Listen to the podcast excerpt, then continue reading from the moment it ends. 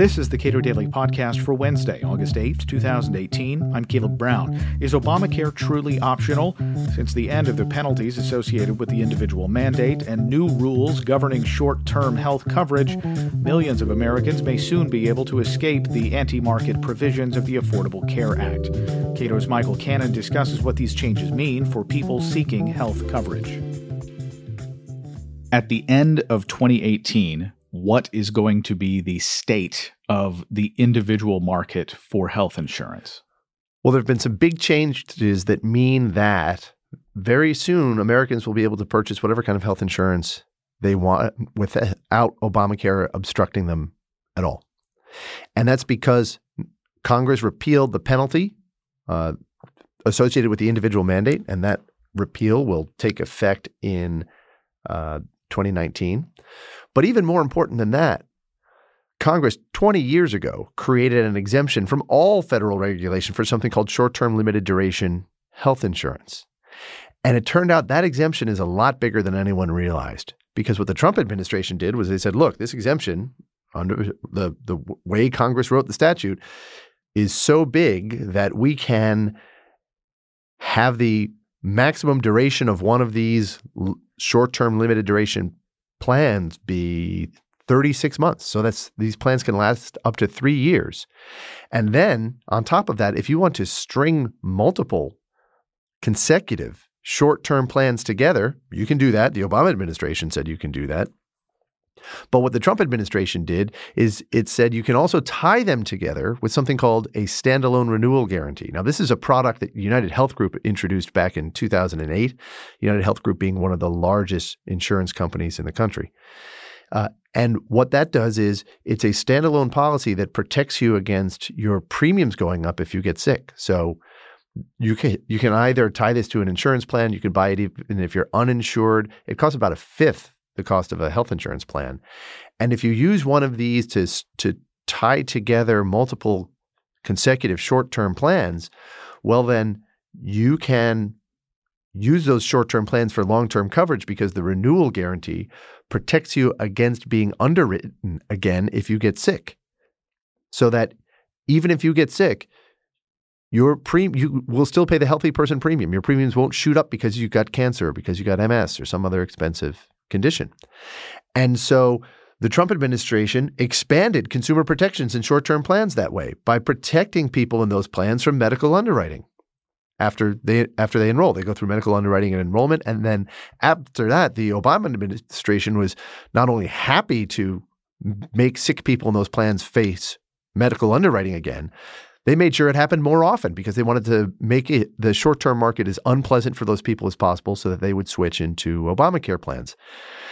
The Trump administration said, no, we don't have the authority. The Obama administration didn't really have the authority to ban the renewal guarantees that will protect those folks from, from being re-underwritten. And they said, so we're going to, uh, we're not going to touch those plans. We're not going to prohibit renewal guarantees. We don't have the authority to do it.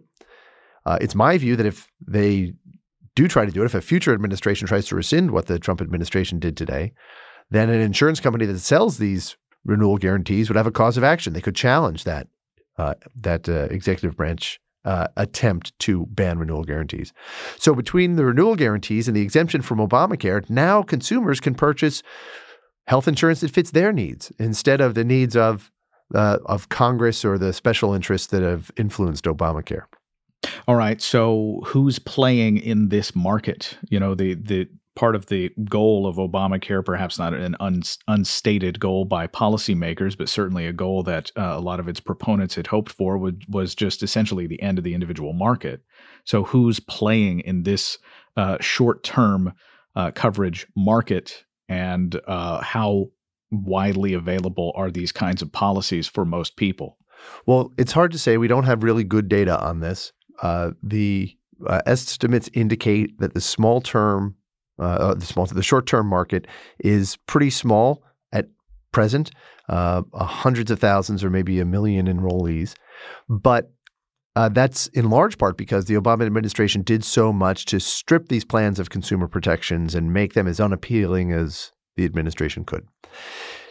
Now, however, there's potential for this market really to take off. And not only because you've got, you've still got 30, 40 million people who lack health insurance. You've got some people in the uh, Obamacare exchanges who are playing, paying uh, vastly inflated premiums, and this could provide them relief.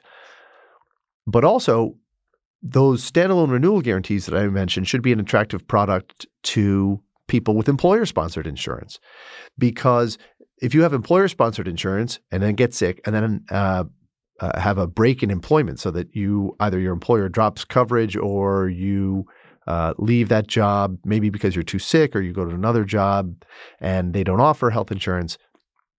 If you purchase one of these standalone renewal guarantees, then that buys you the right to enroll in a short term plan at healthy person premiums, even though you're even though you've got cancer or or though you've got MS. And there we're talking about maybe 175 million people with employer sponsored plans uh, who might be able to benefit from from this protection.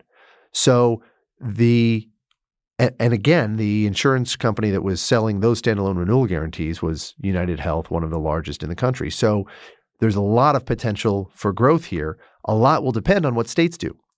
There are states that impose limits on these plans. Uh, I believe in New York and New Jersey and a couple other states, they may ban these plans entirely in Arizona, which is generally a seen as a conservative state, they uh, prohibit renewal guarantees in Arizona, or at least that's what folks think. Uh, the uh, it depends on how the Arizona statute is worded. Uh, if it's worded like the federal statute, then it may actually be silent on renewal guarantees, uh, standalone renewal guarantees, and thereby allow them. So we'll have to see how that plays out. But I think the important takeaway here for states is that this is a product that doesn't get rid of Obamacare. Obamacare will still be there for people uh, who want to enroll in those plans. But th- this is a product that provides choice and lower premiums and secure long term protection from the cost of illness for people who want that, for people who don't want Obamacare. And Therefore, what states should be doing to make health insurance more affordable for their residents is removing any restrictions on short-term limited duration plans.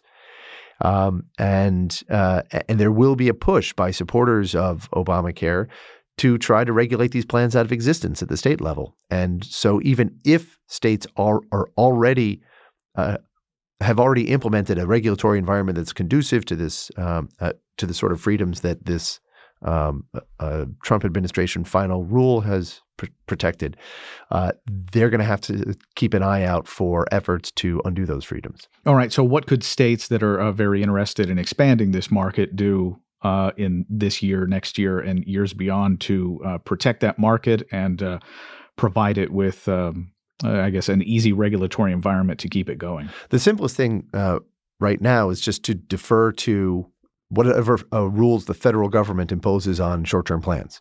Say uh, a simple piece of legislation that said this, this, this state shall impose no requirements on short-term plans that are greater than what the federal government uh, imposes. They they it's generally not a good idea to to to let the federal government regulate uh, your your uh, health insurance markets or other markets, but for the moment, federal regulation is is almost non-existent, which means consumer choice is going to be regulating the market and competition is going to be regulating the market. And so that's a uh, that's a uh, way to get rid of any uh, or get around any existing reg- uh, regulations in one fell swoop. Uh, specifically, what states can do is uh, they, they can get rid of any mandated benefits that they might impose on these plans. So some states require short-term plans or, or require uh, purchasers of short term plans to buy coverage for certain things. That makes uh, health insurance more expensive. And if we want to realize as much good as this market can do, we need to get rid of, uh, of those requirements. Other states uh, may ban them, may limit the ability to renew these plans, they may limit the availability of standalone renewal guarantees that allow you to string these plans together. They may have um, I believe Arizona says that uh, your short term plan can uh, last no longer than 180 days.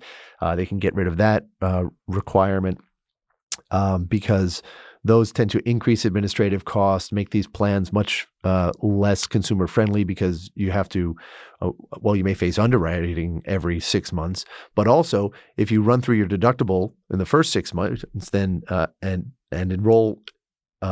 And if you're able to enroll in another short-term plan, you you face another deductible for the second six months of the year.